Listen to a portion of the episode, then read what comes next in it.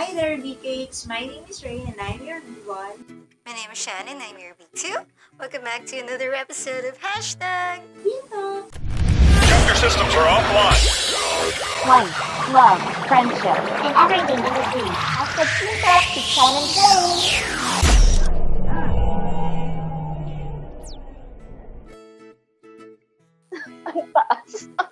Kamusta ka naman? Two weeks na long time. Yes, it's been so, so, so long. Half a year na naman tayo. Oo, diba? Para tayo, ano, eh, mushroom. True. But well, ah, sa pagbabalik naman natin, for sure marami tayong ma-discuss na topic. At for tonight's or today's topic, ito yung ah, medyo risky kasi itong topic. Ano naman Risky.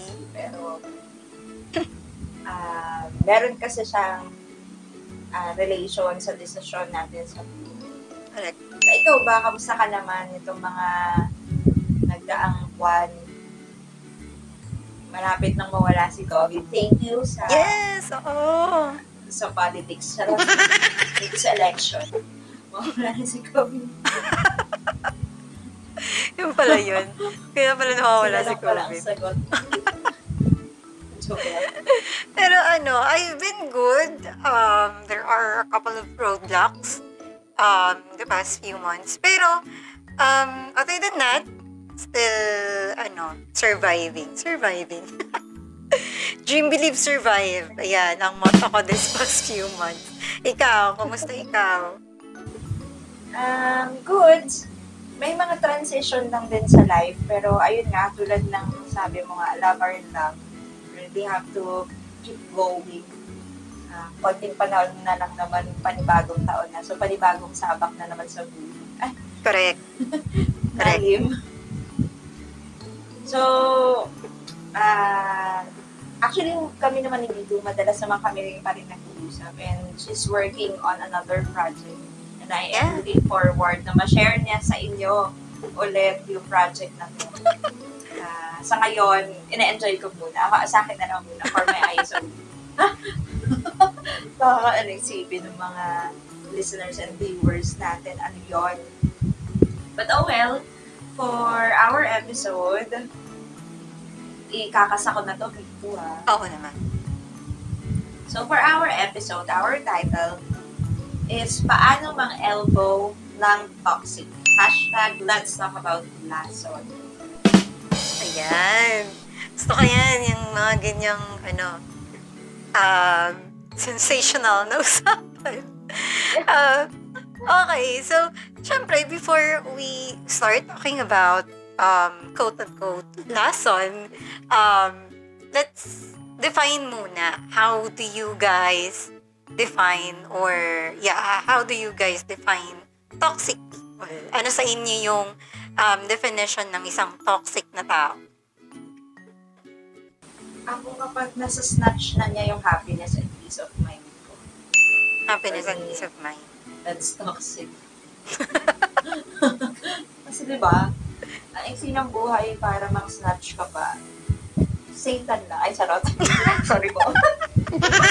Ganun, hahatawin mo ng palaspas, kaya sa buyo mo sin. May lagi tayo may ano eh, may baon. Oo, di ba ganun? Ay, latigo nung ano, yung gawa sa buntot ng, ano yun? Pagi. Pagi. And what Aswang, about you, D2? How aswang do you pala. define toxic people? Ako, um, siguro they're the ones na ano, um, tawag dito, pabigat. Yan. sila yung, oo, sila yung pabigat, nakakabi, nakakabigat ng, ako kasi, um, ano ko, empath. Siguro ganon. Ganon yung tawag. Parang empath kasi ako. So, madali akong mahawa ng emotions. Uh, madali ko ma-pick up yung emotions ng ibang tao. So, if you're pissed off, malamang kapag sumama ka sa akin, magiging pissed off din ako. So, ganun ako. Uh, ang definition ko kasi mga toxic is yung people na nagpapahawa sa akin ng bad vibes or mga bad emotions. Yun. Yun siguro. You know, actually marami yan sa iba't ibang forms. Ma-witness natin and ma-encounter natin yung mga, mga ganyang tao sa life natin. At para sa episode ngayon, hindi lang tayong dalawa Yes. ang mag-uusap patungkol dito sa topic na to because for today's, tonight's episode, we will be having our import. Yes. Aha, import. My Basketball import, team. guest. so, uh, without further ado, for our guest speaker, charot, for our guest for today's episode, may we call on, oh, an, an, an, um, formal masyado. Si Quiz Clem, Quiz si B3. Charot! Ayan. Hello! Good evening po sa lahat ng nanonood. Good morning, good evening sa lahat morning, ng evening, oras na mapapanood at mapapakinggan nila. Yes. Hello, So, kamusta kayong lahat? ayan. So, pakilala natin si, ano, si important guest natin. Yes. Ay. So, si, si Quiz Clem po ay siya yung ilan sa mga nabanggit sa mga previous episodes na napapansin mo na So, Kilig. Dito yung background music to na, ano eh. insert mo, Ira. Charot! Ah, insert kung wala ka nang ganon. Grabe sa Lisa. Well, seriously speaking, si Clem ay ah, former, hindi, hanggang ngayon naman, co-teacher ko siya. Ah, marami siyang ganap sa buhay. Kaya nga, we're thankful na napagbigyan niya tayo. Oh my God, may guesting yan kahapon sa ano eh. Balita ko may guesting yan kahapon kay Tito Boy. Tapos, ano, Sobrang hectic ng schedule, kaya it's our privilege. marami akong guesting. Actually, kinancel ko lahat. ABS-CBN, GMA, ah, ah, ano ba to? Ah, Channel 5. So, cancel lahat yun for this event, for this segment. Ayan. So, ayun, ah dahil nandito, hindi, um, isa kasi siya sa mga naka-experience din na magkaroon or maka-encounter ng mga toxic people. So, may itatanong sa'yo si Okay. So, ano ba ang ah, question na meron tayo about dyan sa mga toxic na mga toxic na. In-address agad. Wala nang ano, abog-abog. Ah, toxic ano? Oo. Oo. May gigil. Nagigil eh. Nandun agad eh.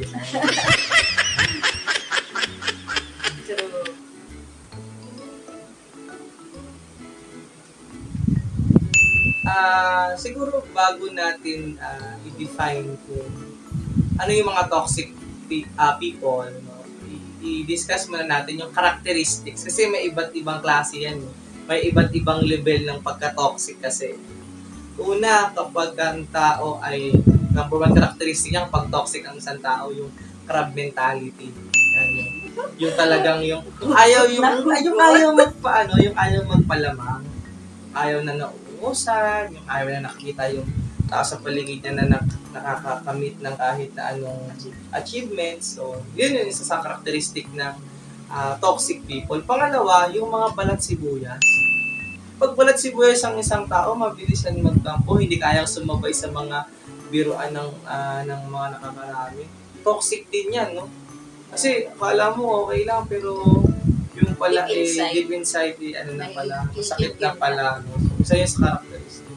Pangatlo, yung mga taong ah, makitid ang pag-iisip.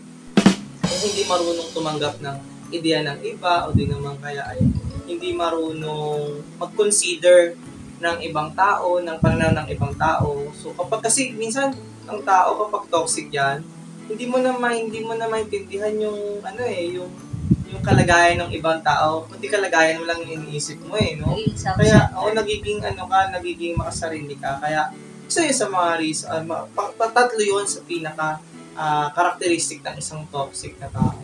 So yun siguro, no? Ah, pero di ba sabi ko nga iba-iba ang level eh. Pero kasi mga toxic people na kaya mo pang pigilin. Di ba? Kaya mo mga kaya mo pang sabihan, no? Tsaka kaya mo palipasin. Tsaka minsan kaya mo i-take yung pakikitoxic nila kasi naiintindihan mo eh. Pero kapag umabot ka sa time na hindi mo na naiintindihan yung pagka-toxic ng tao na yun, ibig sabihin sobra-sobra na. So, iba-iba yung na level mo, sa- nag-exceed na siya. So, iba-iba yung level ng pagka-toxic ng tao. So, yun, no? Yung iba manageable, yung iba hindi Mm. talaga. Mm. At saka, um, sa pagkakaroon kasi ng toxic na tao sa buhay natin, sometimes, ah, sila pa yung pinaka-close sa atin. Kaya parang ang hirap na, ang, ang hirap nilang i-manage, ang hirap i-handle. Lalo na kung nandun na nga sila sa extreme level. Kasi, ah, we do believe na kapag kan, ano eh, kapag importante sa'yo, sasabihan mo kung ano yung yung off na sa attitude niya that makes him or her toxic. Pero, ayun nga, kapag ka hindi nila kayang i-take yung correction and they take it uh, too personal against you na concern ka lang naman, of course, they would think of something na uh, tinitira mo sila personally or everything na sasabihin mo kahit pabiro. Akala nila, it, is, it has to do with uh, yung uh, yung parang against na agad sa kanila yung gusto mong ipahiwatig. Tsaka minsan, ang yung mga toxic na tao, sila yung mabilis magbago. Pansin mo, yung kapag ka ang tao yung con- constant yung kanyang ugali, yung parang, ah oh, may mga pangit na ugali talaga lahat. Pero, yung mga taong paiba-iba ng ugali, minsan sila yung ano eh, sila yung toxic talaga eh. 'Di ba Yung, yung kapag kaharap mo yung tao, nakangiti ka, no? Ang ganda na sinasabi mo, halos dilaan mo yung paa, halos, di ba, halos sambahin mo, pero pag nakatalikod ka kung ano yung sinasabi. Kaya ano eh, parang, mahirap, sabi nga, di ba, ma- madaling maging tao, Mahirap magpapagawa. pero mahirap magpakatao talaga. Kaya, siguro, napakakalat din sa atin ngayon yung, ano, yung, yung pagiging toxic. Tsaka isa pa, yung uso ngayon ng mga tao, yung Marites, Marisol, yun yung mga toxic na yun eh, na kumakalat sa social media.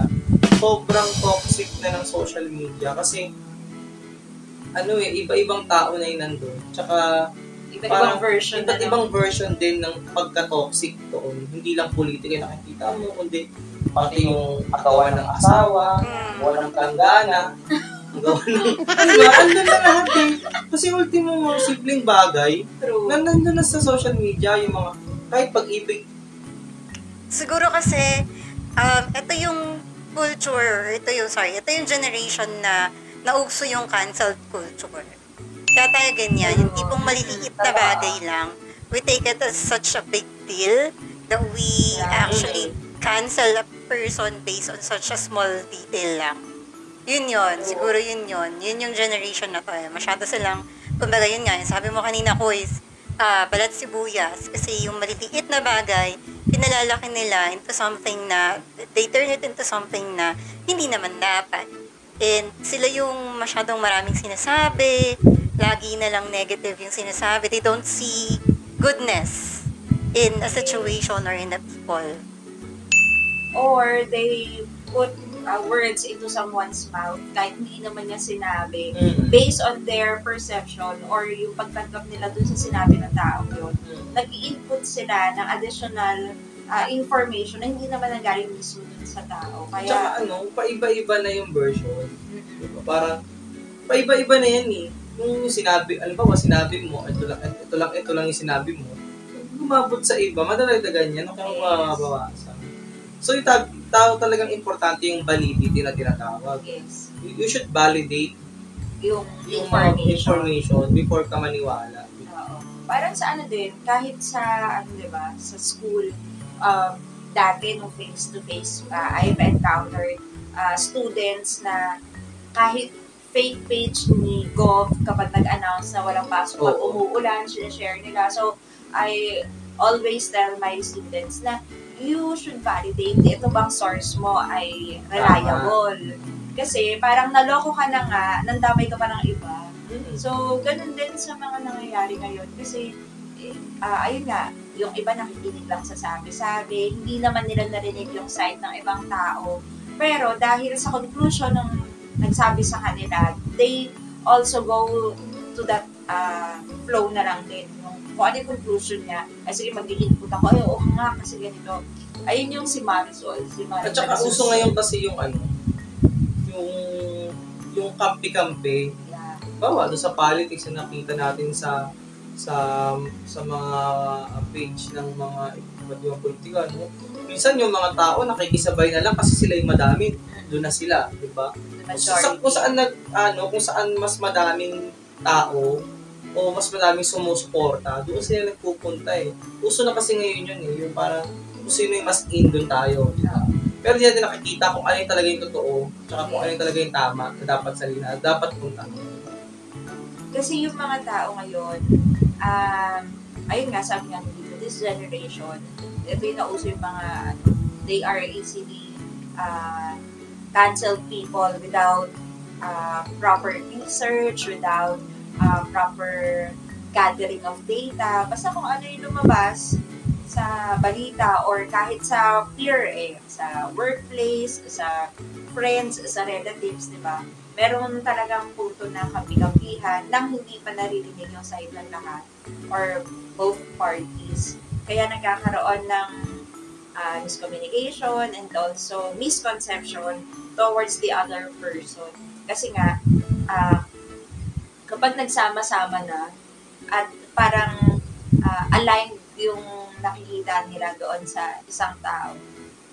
Kumbaga, nag, na, same kasi ng pag ang mga tao, same ng wavelength same din yan ang nakikita eh. Kasi kung ano yung tinitingnan mo, yun yung makikita mo. Eh kung ang tinitingnan mo lagi sa tao, mali. Kahit anong magandang pakita niyan, mali pa rin yung makikita.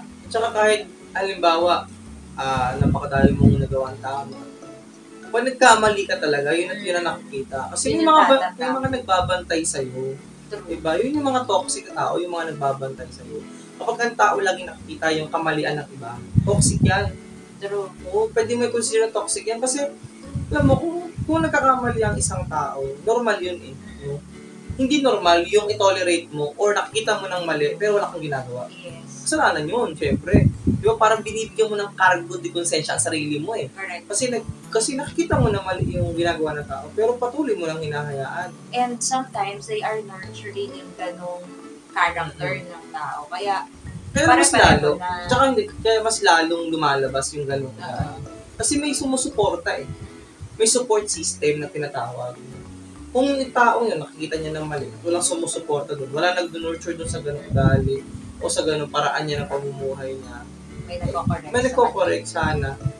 Hindi magpapatuloy yung pagiging toxic niya o pagiging ah, pag pagkakaroon ng ah, kamalian niya sa buhay. Kasi natitisod siya sa kasalanan Totoo. minsan eh.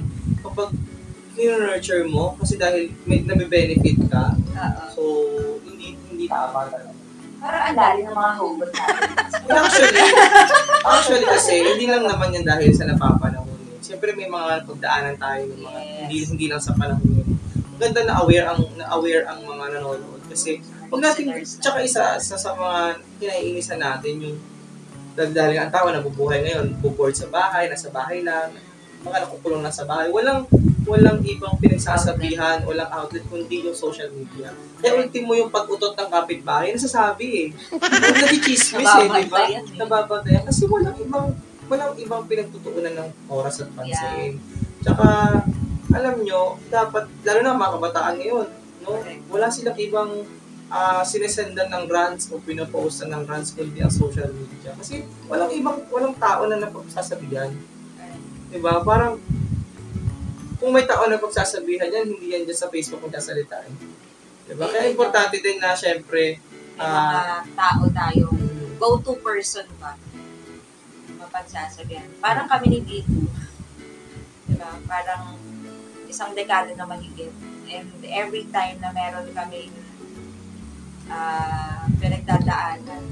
So, yung isa't isa talaga yung pinagsasabihan namin. Skype pa dati yung platform na. meron din ako kaibigan, ah actually, katrabaho siya ngayon. no.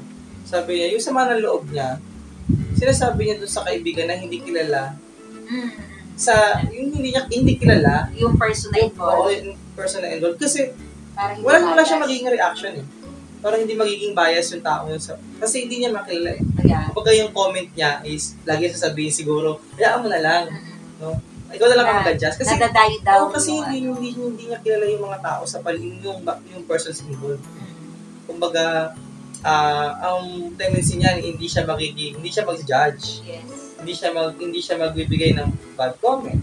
Hindi rin siya magbibigay ng hindi siya magbibigay ng mga salitang ah, bias doon sa tao kasi hindi niya kilala.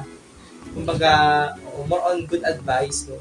Maganda yun na, minsan kung talagang hindi mo na kayang, ah, yung nasa dibdib mo, hindi mo na kayang, ano, kimkimin, hanap ka ng taong hindi kilala yung mga taong uh, kaya gagalit mo or kaya iibisan mo, no? Ah, Kasi may mga, ano eh, may mga comment yun or may mga masasabi yun na hindi magiging bias kasi nga, ah, hindi niya kilala yung mga tao. Tsaka para ano, para contained. Contained siya, hindi siya mapapasa-pasa sa mga kakilala nyo na rin na mutuals nyo and objective yung tingin. Kumbaga, kung kasi magko-comment man, Hindi objective. mismo sa iba yun kasi wala siyang pakialam. Oo. Totoo. So anyway, um, since we were able to determine or define um, all the characteristics of a toxic people, um, have you ever, kayo guys, have you ever tried to, ano, um, elbow yung mga toxic people sa buhay natin? Na, nakapag-elbow na ba tayo ng mga lason? Kasi di ba, kagaya nga nasabi kanina ni B1, sometimes, um, people like that are not strangers to us. Most of them are someone that is close sa atin. So, um, I, I read something sa newsfeed ko before, or I think it's a blog, that says na sometimes yung um, sasaksak sa'yo ng sobrang sakit is someone that is already close to you. Ayun, or, or your loved one. Sometimes yung ah, mga pain mo nanggaling siya sa hindi sa stranger. Sa mas ano pa sa mas close mo pa or sa mga ah, minahal mo pa. So um in that in line with that since meron I think meron naman tayo sigurong mga ka-close na mga toxic ganyan have you ever tried to cut ties with them and ah, anong story Ako, recently lang. Ang tapang. Hindi ako, oo, talaga. Although, kilala mo naman ako dito, hindi ako takot mawalan ng kaibigan, especially kung nakikita ko naman na hindi na kaibigan yung turing sa akin. Um, recently, it's not because of me, but because of uh, what they did. Uh, mahirap kasi yung uh, ako kasi si usap ako lagi to settle things out. Aalamin ko, di ba? Ah, inaalam ko yung side niya, sasabihin ko yung nararamdaman ko so that aware siya doon sa pakiramdam ko sa actions na tinatake niya. So recently, I've unfriended several friends na tinuring ko for quite some time din. Medyo matagal na rin naman yung pagsasama natin. And I have no regrets actually. Kasi ah, hindi lang ito yung unang beses, pero naging series kasi siya. Siguro ayun nga, ang sabi nga ni Quiz kanina na parang nag-exceed na, ah, umabot na sila doon sa parang range ng limit ko na hindi ko na kaya. In, kesa makapagsalita pa ako ng mas masakit or masasaktan pa sila, I'd rather cut ties ah, sa kanila ng no explanation. Kasi parang ah, I really realized kasi na sobrang iksi ng buhay. Lalo na dumating tong pandemya, parang kung masusurround pa ako ng mga people na ah, nasa snatch nila yung happiness ko, yung peace of mind ko, ah, I'd rather na wala na lang sila. Kasi nabuhay naman ako before na wala sila. So, I don't think ko mamatay ko na wala sila. Um, harsh siguro, pero kasi hindi ako nagsisisi na ganun yung ginawa ko. Kasi um, may mga bagay na dinaan ko naman sa pag-uusap. Pero hindi hindi talaga kayang ayusin. Hindi dahil sa hindi ako willing to settle things out with them. But it's just that their actions are not bearable na for me. Tsaka ano, tsaka, kaya sabi mo, uh, life is too short, diba? So, don't waste it with negative people Yeah. who don't appreciate you, diba? Correct. Keep them in your heart, but keep them out of your life. Kumbaga, sometimes kasi syempre, dumaan sila sa buhay natin. Kumbaga, ah, may naging may naging part sa sa life natin na nandun sila. Siyempre, part sila na naging improvement natin. Kumbaga, hindi rin tayo naging ganito kung hindi rin dahil sa kanila. Diba? But still, diba sabi nga, keep, keep them in our hearts, but keep them all sa buhay natin. Kasi kung may pagpapatuloy mo yun, na, na you are always um, parang sharing sa kanila or mingle sa kanila, tapos, di ba, hindi pala totoo or Meron sometimes pala silang tinatago. Oo, may, may hidden pala, may hidden ah, feeling na hindi para maganda. So, minsan kailangan din natin na ano, magbawas din ng magbawas din ng kaibigan, lalo pag sobrang ah, nakaka-apekto na yan sa buhay natin. Ano kung, kung syempre so, sobrang sakit na ano, talagang mawalan ka ng kaibigan. Pero kung mas masakit kung nagpapatuloy yung sakit na nararamdaman mo dahil din sa kanila. Correct. Kasi, di ba kaya nga sila kaibigan? Kasi they are someone who you can run to. Pero kung sila na yung nagiging cause na nasa stress ka, eh, stop na. parang it's okay to eliminate people naman. Kasi kung sabi nga, di ba, kung mas mas ano, ah, parang mas maganda yung masakit na katotohanan kesa yung masayang kasinungalingan. Correct. Kasi mas malalim pag na find out pa na ay hindi naman pala totoo yung pinakita. Or maybe totoo pero there are part of them siguro na they are not uh, treating you as a friend na. Uh, yun siguro yung Saka sabi nga, di ba, change is constant. That is the one, yung pinaka-constant. Parang yun lang yung constant sa mundo, yung pagbabago, yung changes. correct. Kaya, minsan, eh, talagang, ah, Kailangan na. kailangan din na bitawan. bitawan. Parang ano yan eh, parang, syempre, minsan, alam mo, mas masakit pa nga yan sa breakup ng jowa eh. Oh, yung break up sa friends. mas masakit yung breakup ng friend sa jowa, no? Kasi, Mas malalim. mas malalim kasi yun eh. Yeah, siguro ako, Iba ang love ng friend friends. sa love ng ano. Kasi supposedly, ang friendship, no, no breakout nga yan. Mm. Parang mas long-term pa nga yan sa, sa relationship with jowa. Pero yun nga lang, there are some people that I really have to cut them off na sa life ko. Kasi, ayun nga, um, hindi na healthy. Hindi, ko na nakikita na masaya ako sa mga nakikita ko post nila.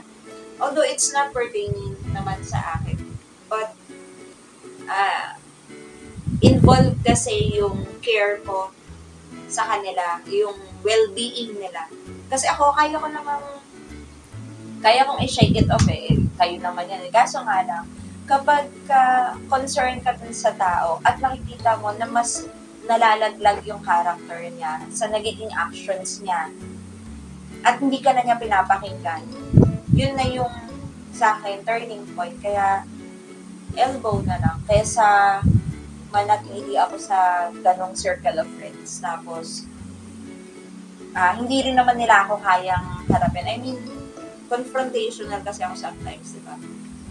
Ah, magtatanong ako para alam ko yung side mo. And I did that. Tinanong ko yung, tinanong ko sila, hindi na ako sinagot. um, so, ibig lang sabihin nun, matapang lang sila sa, sa social media, sa mga posts, sa mga shared posts, but they cannot uh, really uh, deal with it kapag ka na-confront na sila. So yeah, I've experienced elbow quite a lot. Even sa mga dati pa, di ba nung tayo pa lang sa usap, there are people na na-elbow na talaga natin kasi nga ah, kung paano nila tayo tratuhin, Mhm.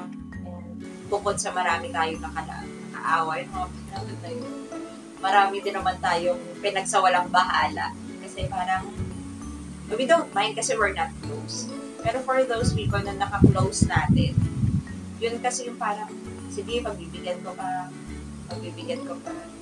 Pero, may saturation point din tayo. Kung ang product nga sa marketplace ay may saturation point, what more yung patience and care ng tao, di ba? So, yun Fatigue ang tawag doon. na Fatigue. true. yung manipis na na pleasing, na patid na. What about you, you elbowed someone, toxic person or people, or uh, have you experienced also na nilunok mo na lang yung pagiging laso nila? Um, alam naman ng, ano, alam, naman ng universe na, hoy, hindi. I mean, alam naman ng universe na galing ako sa sobrang gulong family. And, um, yung, yung biological father ko, toxic yun. Sobrang toxic nun talaga, promise. And, syempre, we do not, ano eh, um, Pilipino tayo eh. We do not have the culture na um, if nasa tamang edad ka na or even if nagkaroon ka na ng first job nyo, you have to, ano, you have to separate away from your family. Wala kasi tayong ganun. So, hindi uso sa atin yun. And, dati, um, sila nga nung, nung parents ko, yung mga parents ko kasi, madalas mag-away yan. And, yung tipong sobrang liit lang na bagay, pag-awayin nila. And sometimes, it becomes unhealthy.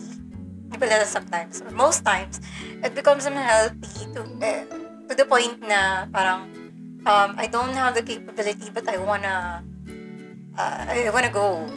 I wanna leave this place. Parang ganun. So, um, back then, wala akong balls na gawin yon Parang, um, let's up and leave this place or, or this person kasi nga, his, ano eh, his, your parent or, um, blood related kayo. So, ako, um, siguro there's just a point lang sa sa life ko na I said to hell with it. And ayun, uh, I, I, ayun, nagkatay, nagkatais ako. As in, completely, I cut ties with him. Hindi, until now, hindi kami nag-uusap. Hindi siya nag-reach out. Hindi rin naman ako nag-reach out. Um, until now, hindi kami uh, friends even sa social media. I did not, I, I never heard from him um, from the time na umalis ng bahay until sa si until kinuha ko yung mother ko on my side tapos sister ko ganon sila na sister ko? Yes they're they're okay. Pero ako kasi I was the ano eh um I was the first child. So lahat ng I, I bore the brunt of their really toxic relationship. And ayun nga ganun yung nangyari. So um ayun experience ko yun mag-elbow ng I think is one of the most um important people in my life but hindi ko lang, siguro I, I felt like kailangan ko nahin yung sarili ko. Mas mahal ko yung sarili ko, kumbaga. And it's not, ano, sa akin kasi it's not a sin to love yourself so much. So, if hindi ka naman gumagawa ng um, ikatatapak or ikalulubog ng iba, okay lang na mahalin mo yung sarili mo. Huwag ka lang maging sobrang selfish to the point that you're stepping on other people's, ano, uh, livelihood or life or rights. Yun, yun lang naman. Um, siguro it's also part of ano my my childhood environment na yung mga relationships ko, especially the most recent one is sobrang toxic. And ayun, I also had to cut ties kasi nga even though siguro um it's an okay relationship or is an okay guy, hindi ko lang talaga kaya na um, ako yung maging shock absorber ng lahat ng mga reklamo at ng mga kababalaghan niya sa buhay. Yung tipong pati hanggang, ano ba, pati kamalasan niya sa kalsada. Ako pa ba yun? Ako pa rin ba yun? Ah, ah, hindi ba pwedeng mag-diary ka na lang? Sulat mo na lang. Ganoon. Ah, ano mo gusto mo? Sabuyan ka na kasi para mo lang yung malas mo sa buhay. Yung gano'n. So, kailangan, kailangan talaga. Wali na. Ayoko na. Ganyan. Para sa buhay mo. Kung ano mo yan, ang laki ka dyan, di bala ka. Mo damay, di ba? Parang, bad vibes ka this day, bakit parang masama na good vibes ako? Parang gano'n. Gano'n kasi saka- minsan. Tsaka ayun nga, ah, factor din kasi na madali ka nga kasi mahawaan. So, Mhm. di ba, lagi kong sinasabi, it's not healthy anymore, you better leave, or else patuloy kang malulunod sa ganun. Kasi, ah, knowing dito, she knows herself too well na alam niya kapag malapit na siyang off. Correct. And kapag nakikita ko na siya, na nandun na siya sa downside ng, ng life niya, ng, ng mga iniisip niya or nararamdaman na, ako talaga yung nagsasabi na, tama na, kasi mahirap talaga na, I mean, she's okay, she's totally fine, yet this other person mag-vent out ng ng pangyayari sa buhay niya that would cause me to to feel upset without the valid reason. Kasi kumbaga hindi hindi niya saklaw yun eh. Hindi niya hindi niya dapat nararamdaman yung ganong burden. Yet siya yung nag-absorb na uh, to the point na pati yung performance niya sa work na nahihirapan na siyang i-handle. Kasi uh, iniisip niya yung isang tao iniisip niya yung yung taong yun.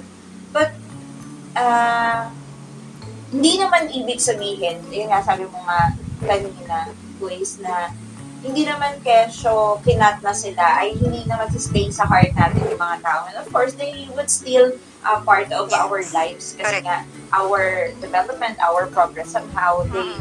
they have uh, may may contribution sila kung ano tayo ngayon. It's just that um, we don't need to to be reconciled with them after uh, what happened, Yes. after the toxicity that they've caused us. And let's normalize na uh, maging okay with that to cut people sa life natin if they are not uh, being someone na mag, magbibigay pa ng maayos na na well-being sa atin. Kasi very important yun, lalo na ngayon, uh, konting kibot in, in general, ang mga tao madaling masway. Lalo na kapag ah, mentally and emotionally unstable ka, mahihirapan kang makabangon if you do not have the right people around you. And if you are being surrounded like those people na ah, sinasaktan ka na hindi man ver- ay, hindi man physically, it could be verbally or emotionally, ang pinakamahirap kasi doon kapag emotional na yung natatamaan. Parang, ayun nga, we really have to set boundaries. We really have to save ourselves uh, doon sa mga tao.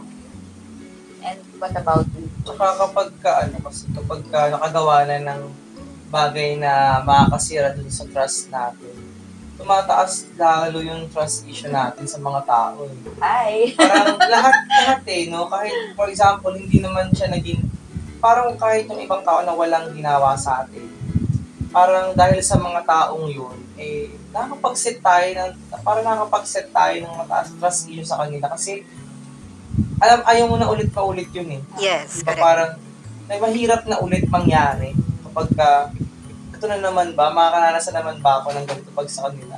Parang lahat na lang kailangan, iba, parang lahat na lang dapat alamin kung totoo sila. Parang ikaw sa sarili mo, tinatanong din, may problema ba sa akin? Bakit yung mga taong yun eh, nagiging ganun sa akin?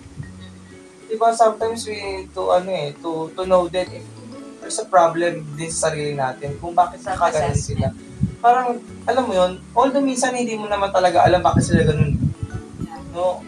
Ano yung meron ka na kinagagalit nila or ano yung meron ka na kinaiinis nila at nakagagawa nila. Minsan, tinatanong mo sa sarili mo. Pero, mas mas alam mo naman na wala kang ginagawa at ah, tama lang naman yung ginagawa mo.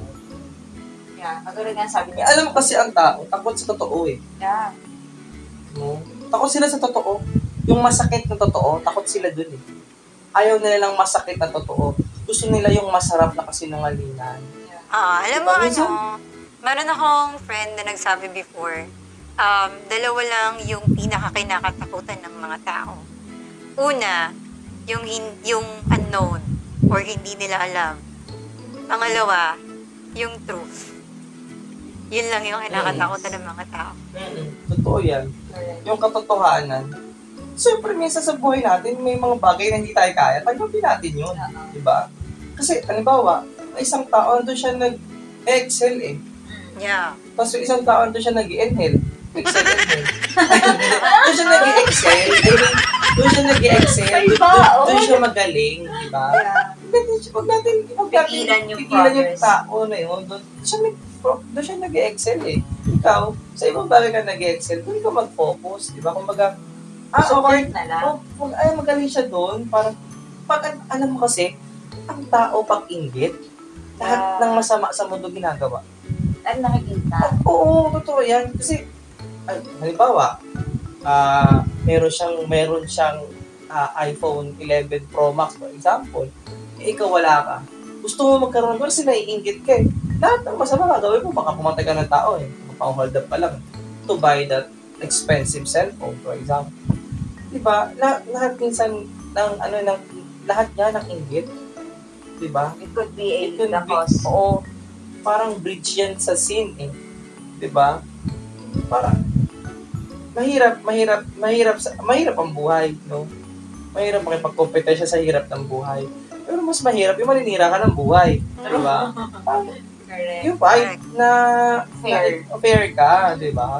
Kasi kung may bagay na hindi mo alam, tanggapin mo yun. Kasi hanggang doon lang tayo eh, di ba? Hanggang doon lang yung kakayahan natin. Tulad ko, hindi ako magaling ah, sa grammar. Teacher na ako ha, pero hindi ako ganun kagaling sa, gra- sa grammar. For example. Pero hindi ko sinasabing bobo ako. Di ba? Kasi kahit pa paano nakakaintindi ako niyan. Alam ko sa sarili ko kung saan ako nag excel Alam ko sa sarili ko kung saan ako mahina. Di ba? Pero hindi ako nang-drag ng tao or nang bawa ng tao para sabihin sa kanila na, na ikaw nga din eh, ma- mahina ka rin sa grammar eh. no? Hindi ka mag-drag. Ikaw nga, mahina ka sa ganito, mahina ka sa You, you don't point parang, fingers to others. Kumbaga, ako aminado ako dyan, di ba? Unang-unang, kumbaga, kung may unang tao magsasabi na tayo ay may lapses sa buhay, may, may kakulangan tayo, tayo yun. Sarili natin. Kasi tayo nakakilala. Kasi tayo sa sarili natin. eh. No? Kaya ako minsan hindi ako naniniwala na ibang tao na nakakaalam ng ugali mo o nakakita na kung ano pinapakita. Hindi, ikaw mismo sa sarili mo, alam mo yun. Sometimes people tend to Oo. deny them kasi sa sarili nila. No, we're not like that. Pero they are aware of uh, that uh, characteristic na meron sila. It's just that they do not uh, they do not uh, accept the fact na Yeah. ganun silang uh, Correct.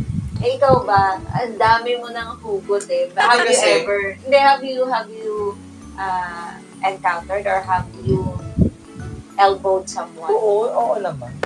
Pero ako kasi, nagiging, marami akong nagiging, ano, kinoconsider din bago ako mag, mag, mag-elbow ng kaibigan. Paano yung elbow? Marami akong kinoconsider kasi, yung gano'n, Bakit ako? dahil sa kabila, para sa kabila, okay. Ah, parang, ako kasi, weakness ko yan. Alam yan ni, ano, ni, ni Lorraine, na talagang weakness ko ang friendship. Mas Talagang umiiyak talaga siya. Nag-breakdown talaga ako dyan.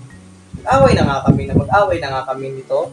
Parang ah, bihira pa akong umiyak. Pero pag sa kanila o sa mga kaibigan ko, no, talagang breakdown talaga ako. How many times na bum- bumigay ang isip ko, ang katawan ko dahil sa kaibigan. Hindi lang naman, actually hindi naman recently. Marami ding mga na, Previous. nakara- mga previous ah, friendship, ah, friendship din na minsan eh, hindi nagkaintindihan. Hindi ko naman sinasabing perfecto ako kaibigan. Pero bago ako mag bago ako magtanggal o bago ko tanggalin ang isang tao sa buhay ko, marami akong factors na tinitignan. Mhm. Kumbaga, ano ba ang reason niya bakit siya nagkakaganyan? Baka may rason eh. Yeah. Diba? Baka may rason yung taong yun bakit siya nagkakaganyan. You're trying to understand Parang, yung... Baka kailangan kong intindihin yun, kaya siya ganyan. Diba? O baka mamaya yung tao yun ay may, may gustong, may pangarap na, na, na isang bagay na maaring eh, hindi niya magawa dahil sa'yo. Di ba? Mm, Minsan ganun eh. Talagang nagiging ako yung ikaw yung nag, ako yung nagiging hindrance. So minsan ikaw yung magpapakababa na you give way sa tao. Kasi malaking achievement yun. eh. Yeah. For me, that's a, it's a big achievement for me kasi alam ko na dahil dahil napakababa ako, eh, naging maayos siya o naging mataas siya. That's a good, ano kaya, result ng pagkakaibigan. Kasi hindi naman lagi sa pagkakaibigan, ano eh, ah, Kailangan mag-agree lahat. Mm, totoo yan. Minsan, kailangan mong sabihin sa kanya din na hindi tama ang ginagawa mo. May Mm. difference. Oo, parang, pag hindi totoo, ako kasi totoo eh. Walang filter ang bunganga ko.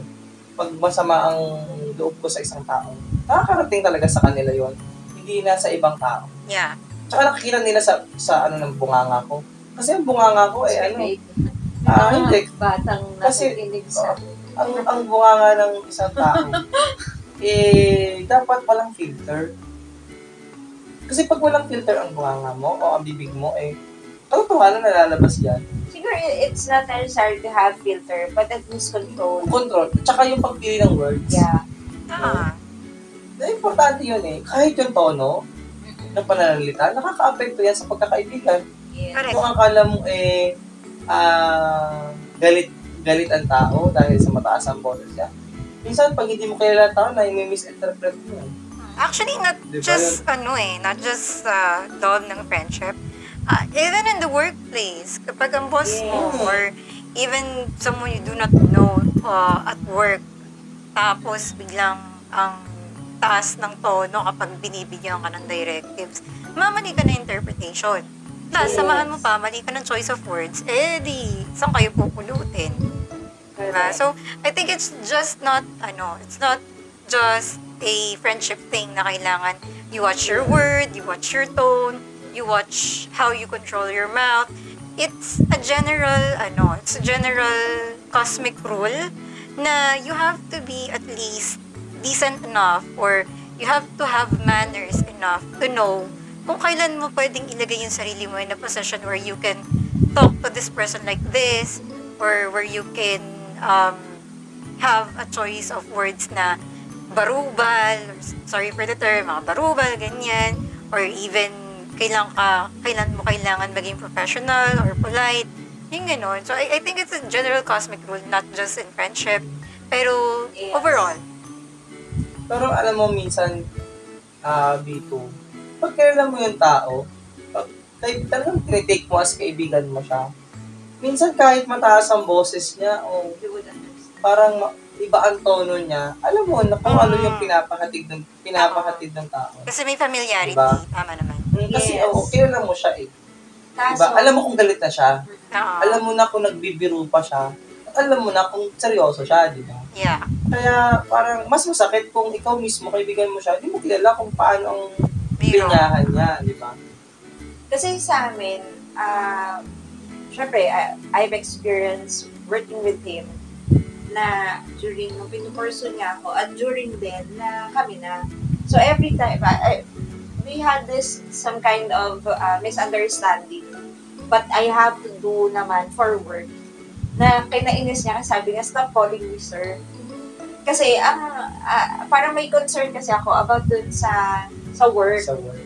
Tapos, eh, kasagsagan din na nagtatalo kami. Eh, sir, yung pag, about dun sa work yung sinasabi ko, tinatawag siyang sir. Sabi niya, stop calling me sir. Sabi, ay, hinihiwalay ko nga yung trabaho sa Sa... personal natin. So, I think isang Siyempre, gilig-gilig pa ako na. optimist Kaaway naman.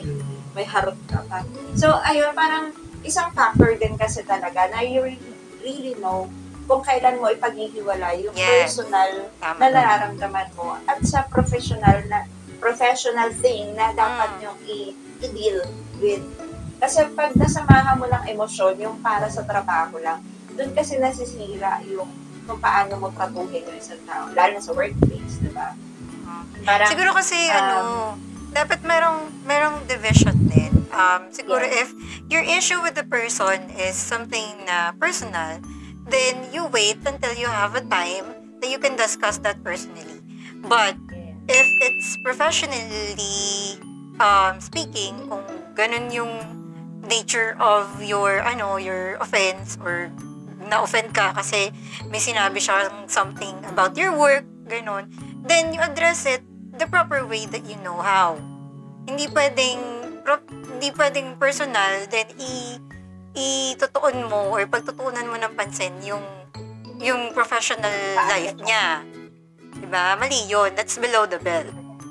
Kasi And- parang ganito ka, ganito ka. Sa inyo, ganito ka eh. And also- Dadala mo sa trabaho ba? Ah, yung tipong, ayun nga, when it comes to professional work, you deal with it in closed door. Yes. Hindi yung ah ah isa-spread mo sa ibang tao. How how would that certain person defend him or herself regarding dun sa sa concern mo kung wala naman siya dun sa area or wala siya dun sa sa lugar kung saan niyo siya pinag-uusapan. Kasi, di ba?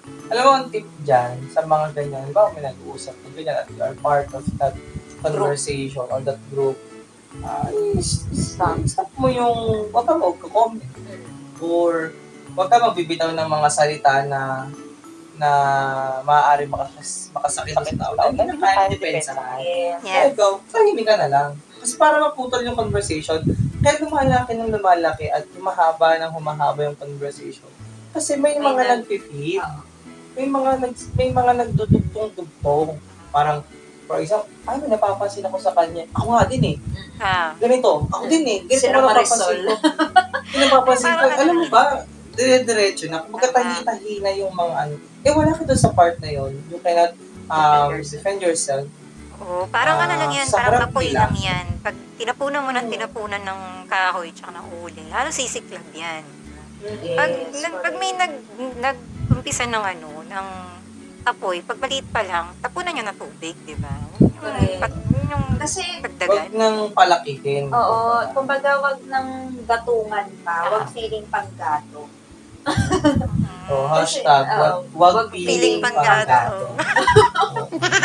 Kasi ako, personally, halimbawa, ah, of course, sa sa relatives, meron din namang mga toxic ah, situation sa mga mag-anak. Oo, sa ano so, niya. ako, Oo, Ah. true. Kasi ako, si, si mama, syempre, ako lang naman madalas niya kausap dito sa bahay. There are times na yung mga chika niya from the relatives, ayoko kasing, hindi ko talaga kasi ugali na yung papakinggan ko. Kaya ako na yung sumasalot. Siya na yung nakikinig. Ako na yung nakikinig.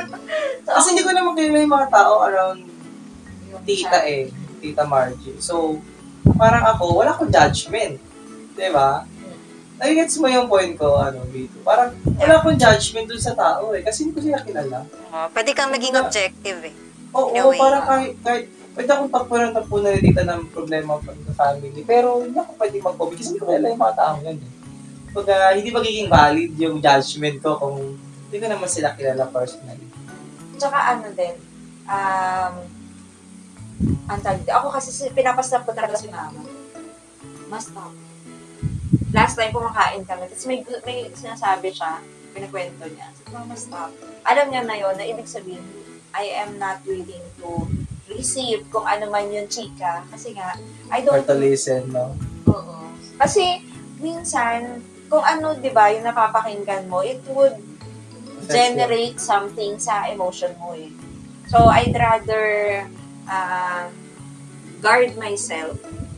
Tsaka minsan kahit hindi mo, kahit ay, gusto mong kalimutan, yung Mahirap. nahirap eh. Kasi narinig mo na eh, no? Narinig mo na. Tsaka minsan, yun nga, hindi lang toxic friend eh. Minsan family din. Family na. Yung family, Relatives. relatives, yan. Actually, rin yan actually. Alam mo ang pinaka-paborito nilang laro? Agawan ng lupa. Hindi langit lupa, agawan ng Kami lupa. rin, Ayun, actually, hindi yung that's paborito naming no? laro eh.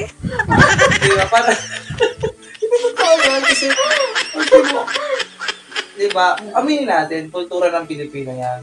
Di ba? Kumaga, eh, bakit kayo, bakit kayo, eh, dapat kami yan. Di ba? Mm, So, kami nag-alaga dyan. na- Kami dapat yung mga gano'n. I'm sorry. Oo, Eh, eh, nanay, nanay ko, nanay ko ang panganay. Eh, dapat siya dyan, di ba? Tapos malaki ang parte ng nanay kasi siya ang panganay, di ba? Baga, yun ang isa number one na ano, nagiging cause din ng ah paghihiwalay ng mga parang Mm, paglalamig ng mga family members. Toxic yun. Grabe instead yun. na magkaroon ng Stand up, unity. oo. Kumbaga, sa amin nga, eh, actually sa amin naman, wala kami ding yaman na i so, hindi kami sobrang yaman, hindi, sobrang hirap din. May mga mga lupa din naman na mapaghahati-hatian. Kaso, alam mo yun, kami sa family namin, ako, ayoko kasi na narinig ng dapat ganito ka, dapat ganito. Ayoko, kasi ako yung lumalayo. Kapag ipapangalan sa akin yung lupa, ayoko. Huwag yung sa akin ipangalan kasi ayoko makipag, ano, ayoko makipag-agawan, ayoko makipag-usap, makipag-debate, makipag dyan. Kasi pagdating ng panahon, ilang sukat lang ang lupang pupuntahan ko eh. Yun ang mas importante kasi sa lupa na yan. Tapos Diba? masisira pa yung relationship. Sisira pa yung relationship. Kaya ayoko, sa mga sabi ko lang sa lawala ko, eh, sa, na sa akin, sa ibang tao na lang. Buhay pa naman ng mga anak mo, di ba? Kung sila na lang. Para maiwasan din yung magkakatampuhan ka ng mga tsahin mo, ng mga tsuhin mo. Ah, mas maganda na, eh, may iwas ka na lang. Kasi sila naman ang dapat din nag-uusap-usap at Hindi ka dapat nakikisali din, di ba? Pero minsan, if na-drag down na rin yung name mo, kailangan mo din magsalita. Kailangan mag tumayo. At saka, isang factor din na toxic, I think, sa relatives and sa family is eh, yung money matter. Ay, utang. Oo. Yung utang ba? Oo, minsan yung utang din eh. Mm. Tsaka yung ano, ah, the way, yung parang Michael, kung kanina na nababanggit natin si Maritas at si Marisol, banggitin din natin ngayon si Michael. Michael. Si John Michael. Yung may kailangan lang pagka ano. Andyan lang pag may Ah, kailangan. andyan lang pag may diba? Para ang hirap nun, kilala ka lang nila kapag mm, they wanted something. Kasi ako, I've experienced that. I, uh, pinastos kami ni mama sa isang family gathering. Mm. And after a long time, recently lang, tumawag They sila. help. Oh, they ask help about money. Na naman. Na naman.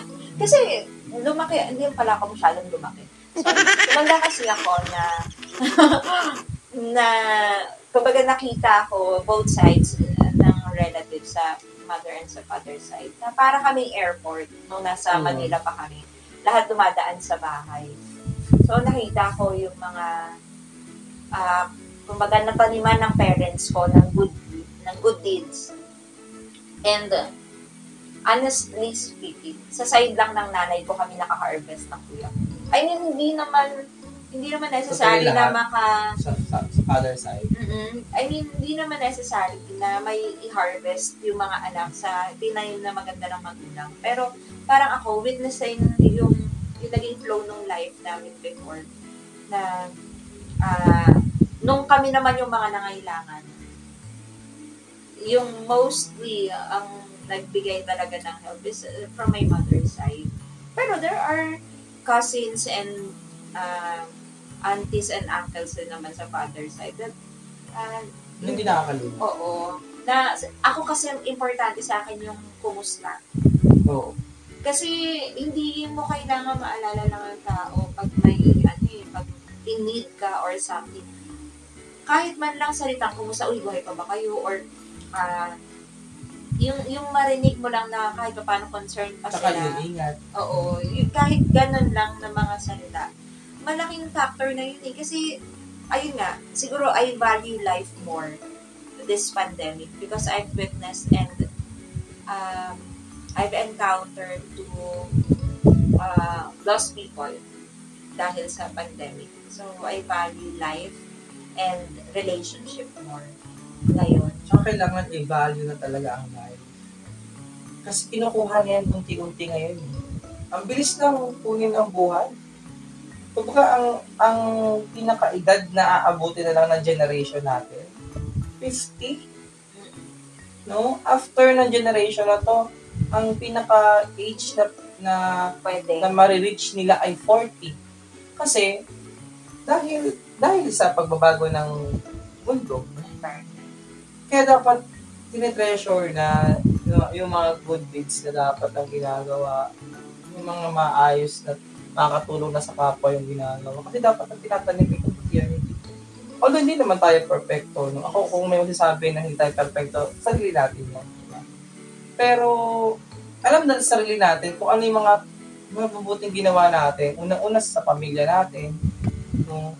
Pangalawa sa mga kaibigan natin Diba? Pangatlo sa kapwa natin, di ba? Kumbaga, yung mga yun, eh, aanihin natin pagkadating ng mga panahon. Hindi man ikaw, hindi man ngayon, o hindi man ikaw, no? yung mga tao sa paligid mo rin yung maaaring, kasi hindi nga pwedeng ikaw ang iniisip mo eh. Hmm. Kumbaga, hindi dapat ikaw lang, ikaw lang. Di ba? Parang, kailangan isipin mo rin yung nasa paligid mo. At saka Diba? siguro factor din yun, ah, kaya din umaabot yung mga tao sa point na sinasabi nila na pipiliin ko naman yung sarili ko kasi na-exhaust na silang Oo. i-consider yung Mm. ibang tao. mm Umabot din naman sa punto na gano'n talaga. Lalo na nga kapag ka toxic yung mga tao sa paligid mo. Yeah. So, parang, lagi mo, parang kahit gusto mong iin ng iin yung sarili mo sa kanila or makihalubilo ka sa kanila. Pero kung nakikita mo na na medyo talagang ang, ang routine eh ganun na, paulit-ulit na, nagkukos ng toxicity sa sa life mo, eh, pwede ka namang umalis. Kumbaga, pwede ka naman din na magpahinga. Yes, correct. Hindi mo naman Kasi- ano, kailangan ipilit yung sarili. Mm. Kasi you cannot please everybody naman. Yes. Parang Ah. kahit anong gandang gawin mo, kung hindi ka gusto ng tao, hindi ka gusto ng tao, totoo yan. Talagang kung may ano, kung may isang daang tao, meron meron din dalawa, tatlo na hindi ka gustuhin. So, etong etong topic natin, so we have address, ano-ano yung mga different levels, characteristics ng mga toxic people, Ways. uh, ways to, ano naman, ngayon, if you are going to choose uh, at least three tips each tayo, paano tayo uh, healthy na mag eliminate ng mga lason sa buhay natin. Ikaw, how are you going to eliminate? At least three tips for our listeners and viewers na siguro, ah habang pinapakinggan at pinapanood nila to, nakaka-relate din sila na meron din sila pinagdaanan katulad nung ah, sa atin and maaaring may mga na-elbow at nalunok na rin na lang silang mga laso. Three tips. Huh. Una, siguro you have to um you have to ano, siguro if you've already done your best and ganun talaga sila. Worst case scenario, siguro first that you have to do or my first tip is you have to always remind yourself that um, you've done everything. Kumbaga, lahat na ng possible avenue to reconcile or to even let them know that they are this kind of person na and they're affecting you badly, then you have to remind yourself na I, I did everything. My second tip is to let it go. Kasi before you actually do the did and cut ties, you have to prepare yourself mentally to let it go. Kasi may times na ako personally, ah, may times na kakat ko yan or bablock ko yan or hindi ko nakakausapin. Pero kapag hindi ka prepared na um, permanent na siya or or hindi ka prepared na i-let go na yon mismo. Even the situation, lahat, lahat ng ginawa nila sa'yo, lahat ng naramdaman mo.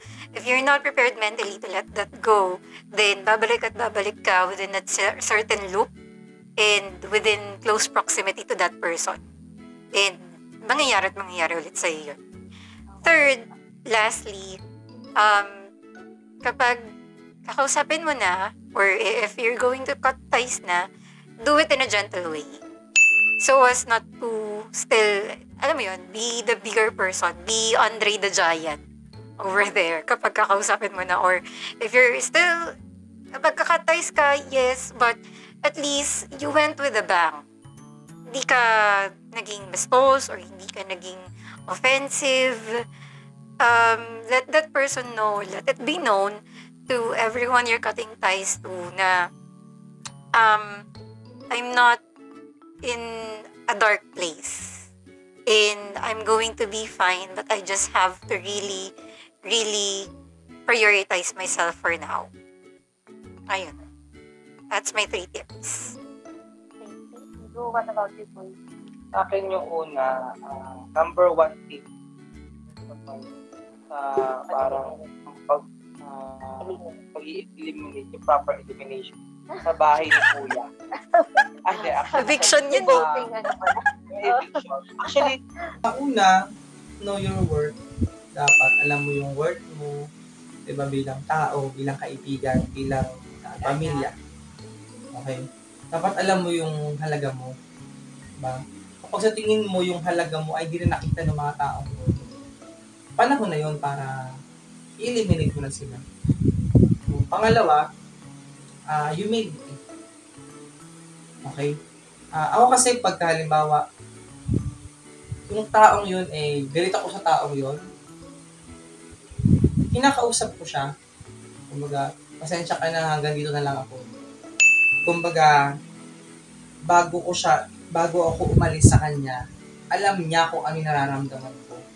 Pero hindi ko pinapamukha sa kanya na galit ako. Diba?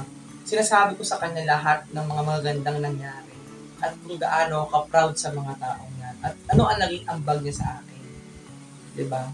Bago ko siya sabihan na baka hanggang dito na lang naman. Diba? Pangatlo yung pagiging totoo. Totoo ka sa sarili mo, totoo ka dun sa mga tao sa paligid mo. Pag hindi mo gusto, sabihin mo. Huwag mong ngitian ang mga bagay na ayaw mo. Huwag mong ngitian yung mga bagay na mali na ayaw mo. Hindi totoo ka. Kumbaga, ah, pagka, kapag ka mag-aano ka na ng tao, mag-aalis ka na ng tao sa buhay mo, eh, pag ito, talaga sinabi ni Vito, di ba?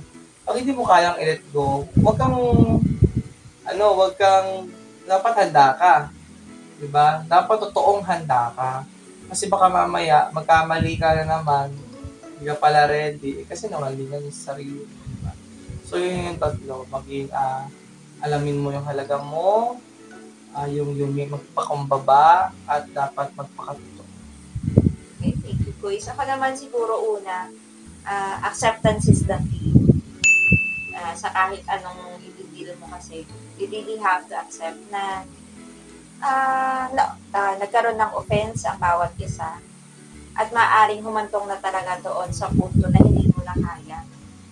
Kasi minsan, kapag denial ka, ah, it boils down to okay na lang parang ikaw yung magsisettle na, sige, ako na lang yung magsasuffer. At tanong kasi hanggang kailan. Hanggang kailan ka magsasuffer sa ganong situation, sa ganong environment. Um, hindi masamang i-accept na may mga tao talaga na nandyan lang to uh, give lesson sa buhay natin or dumating sa buhay natin na sa lesson. And meron din naman na meant to stay forever. Next tip ko siguro would be um, respect pa din. Respeto na lang na kung ano man yung pinagdaanan na masasaya, mananatiling masaya. At irespeto na lang din kung hindi na hindi na effective yung mga means na nagagawa mo to to settle things, to at least uh, yung magkaroon ng reconciliation. Kasi the more na ah, parang nagkakaroon ka ng ng mga ano ba yun, parang ini-invalidate mo yung nararamdaman mo. Na, yun, nalulus mo yung value mo eh. Sabi nga ni Chris, and hindi mo na hindi babalik at babalik ka lang din dun sa same group of people na nakakasakit sa'yo. And siguro, siguro lastly, forgive. Hmm. Ah, kasi ang forgiveness naman, it doesn't mean to be reconciled pa rin. Forgiveness means freeing yourself from the burden dahil dun sa pinagdaanan. And tanggapin natin na there are times na hindi talaga tayo makakarinig ng sorry sa mga tao nakasakit sa atin. But, ayun nga, hindi naman ang forgiveness kasi hindi yan overnight. Eh. Process pa rin siya. Ah, it takes time kung kailan, ayun nga, ready ka na. Ah, and patawarin mo rin yung, sa, yung sarili mo for staying that long doon sa situation na yon for settling for less. Um, Kumbaga, hindi mo nakukuha yung bare minimum sa loob ng relationship, ng friendship, and ng sa ah, relationship mo sa family or sa romantic relationship mo.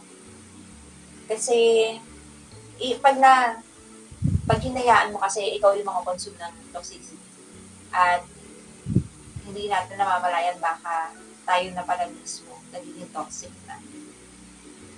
Maaaring maging toxic din tayo sa ibang tao. Kasi nga, di ba, uh, people who are hurt tends to hurt other people. Kaya, forgive yourself. So that's my tip. Tips. Nahu nahuli yung Nahuli S. S.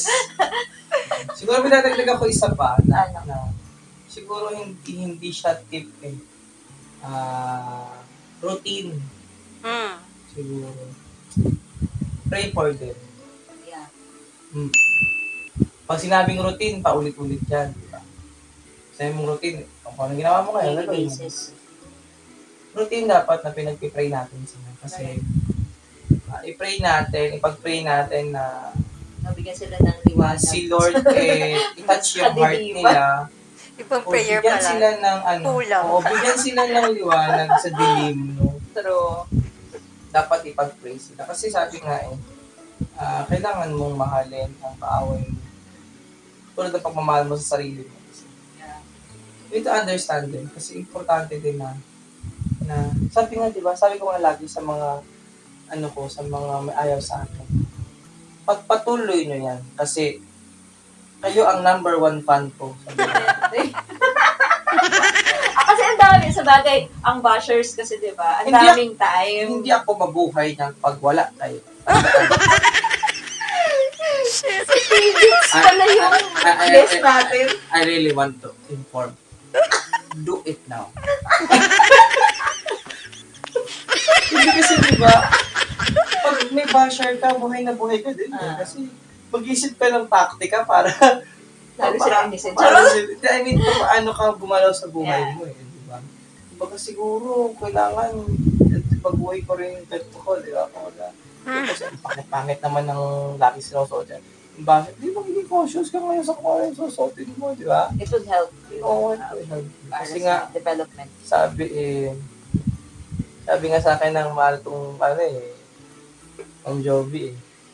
Yung isa sa iniidolo ko din eh. Mentor. Ah, kasi sa ah, inaano ko na mentor ko eh. Ah, sabi niya, hindi ka mabubuo, hindi ka magiging sikat pag wala sila. Mm. Diba? Talagang sikat at ako meron. pagka may mga taong ganun sa. Tsaka pag paghitik sa bunga ang puno kasi di ba? Tama ba to? Mababato. Correct. Tama naman yun. But, yeah, um, that's it for today, guys. That's us. Thank you so much. We're back.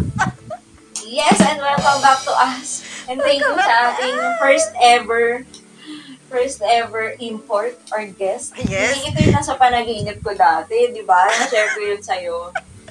Dati, alam mo, dati nagano tayo dito. eh. Oh, hindi.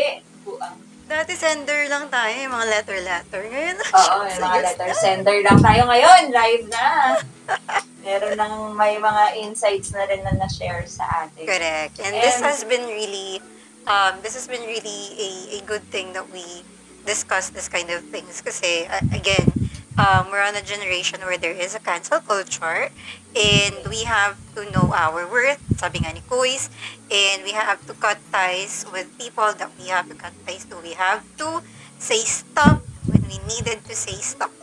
So, um, I hope and we hope that this discussion or this episode has been really helpful to you guys if you're planning on um, saying no to all the lessons out there surrounding you. Yes. Then I hope you do it very, very well. And this um, tips and stories that we shared today is going to help you a lot in doing so. So, yeah. Yeah. Um, and is there anyone you want to greet, guys? Um, shout out to? Shout out. Shout Shout out sa unang-una, shout out sa mga taong hanggang ngayon eh nagtitiwala at patuloy na nagiging totoo sa atin. No? Ah, importante na. Hindi natin sila isa-isa eh, syempre. ah, alam na nila yun kung sino sila. Kasi hindi natin alam na yung mga tao, babanggitin pala natin, na hindi pala totoo. Pero at least alam nila kung sino-sino sila na totoo sa sarili nila, totoo sa atin. Ah, huwag kayong mag-alala doon sa mga taong hindi kami gusto o hindi ako gusto kasi hindi mawawala yan. Ipinagdarasal ko na maging maayos sa mga buhay niyo. Kasi do not do it to my country. Again. Dahil ito, ah, ah, serious lang. Um, pinagdarasal ko kayo at ayoko nang maging pangit ang maging buhay ni Manaka kasi nakakaawa kayo.